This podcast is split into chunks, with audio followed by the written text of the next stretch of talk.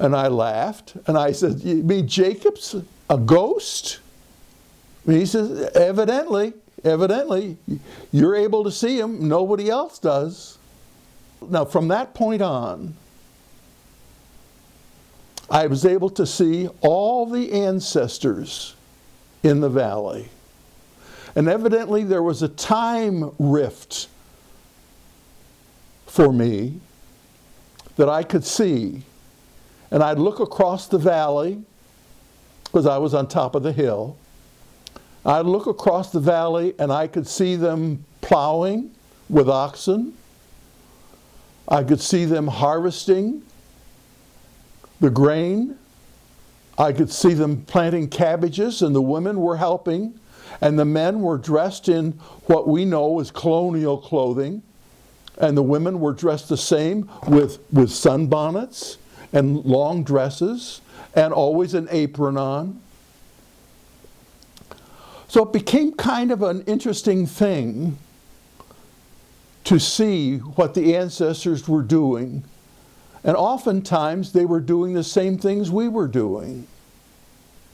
Now, in the fall, right after school started, uh, the corn would be ready for harvesting. And so the two rows near my property were saved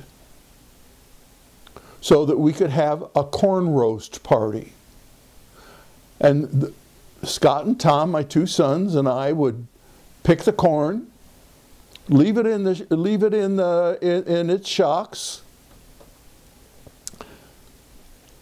and when the time came for our party at the end of the week, we would fill our two canoes with water and put the corn to soak. Then to cook the corn for our party, we would put it in the beds that we had made with fire and had spits above the beds, roasting uh, suckling pigs. And we generally had three or four suckling pigs. And we'd invite all the neighbors to come that we could see and could see me on top of the hill to come for this party.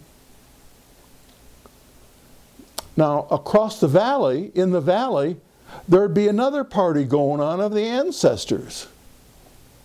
And after their having their corn roasts, and when we'd finished ours, they would start their fiddles and their singing and their square dancing. Or they didn't do square dancing as such, they did uh, line dancing. And we would get chair, we would get our chairs out and put them by the side of the road. I mean, put them on the side of the hill, still on my side of the road. And we'd watch them and we'd sing along with the music. We'd clap our hands in, in, in tune with the fiddles and the line dancing. And we'd wave at them and they'd wave at us. Yeah, really nice. It was interesting to me that the time rift was actual. And I had had experience with time, of course, because previous to that is when I taught in Michigan, and I taught at Roosevelt School. And I have videos, previous videos that talk about that in my uh, psychic training. At, at that time, we were doing remote viewing And I taught all my art students, uh, fourth grade through 12th grade.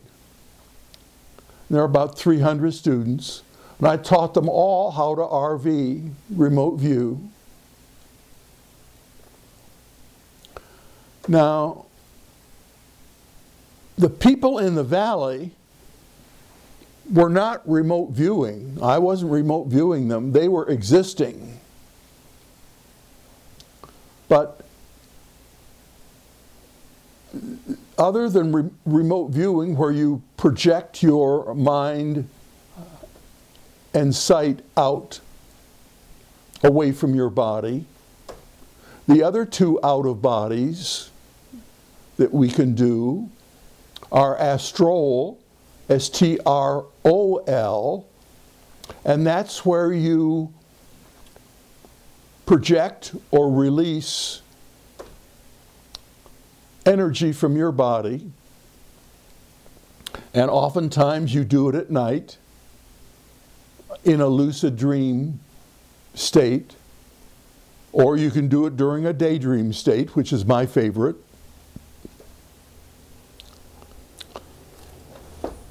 And in the astral state, it's wispy. You're a, you're a traditional ghost form. Now, a lot of folks use it when they fly about at night. Now, I did a, a remote viewing workshop here in Ashland, Oregon. That's where I uh, am living now.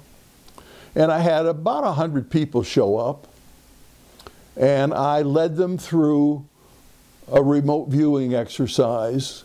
So by the end of the first half hour, uh, they could all remote view. Now, what I taught them was what I taught my high, my uh, uh, school kids to do was to enter paintings.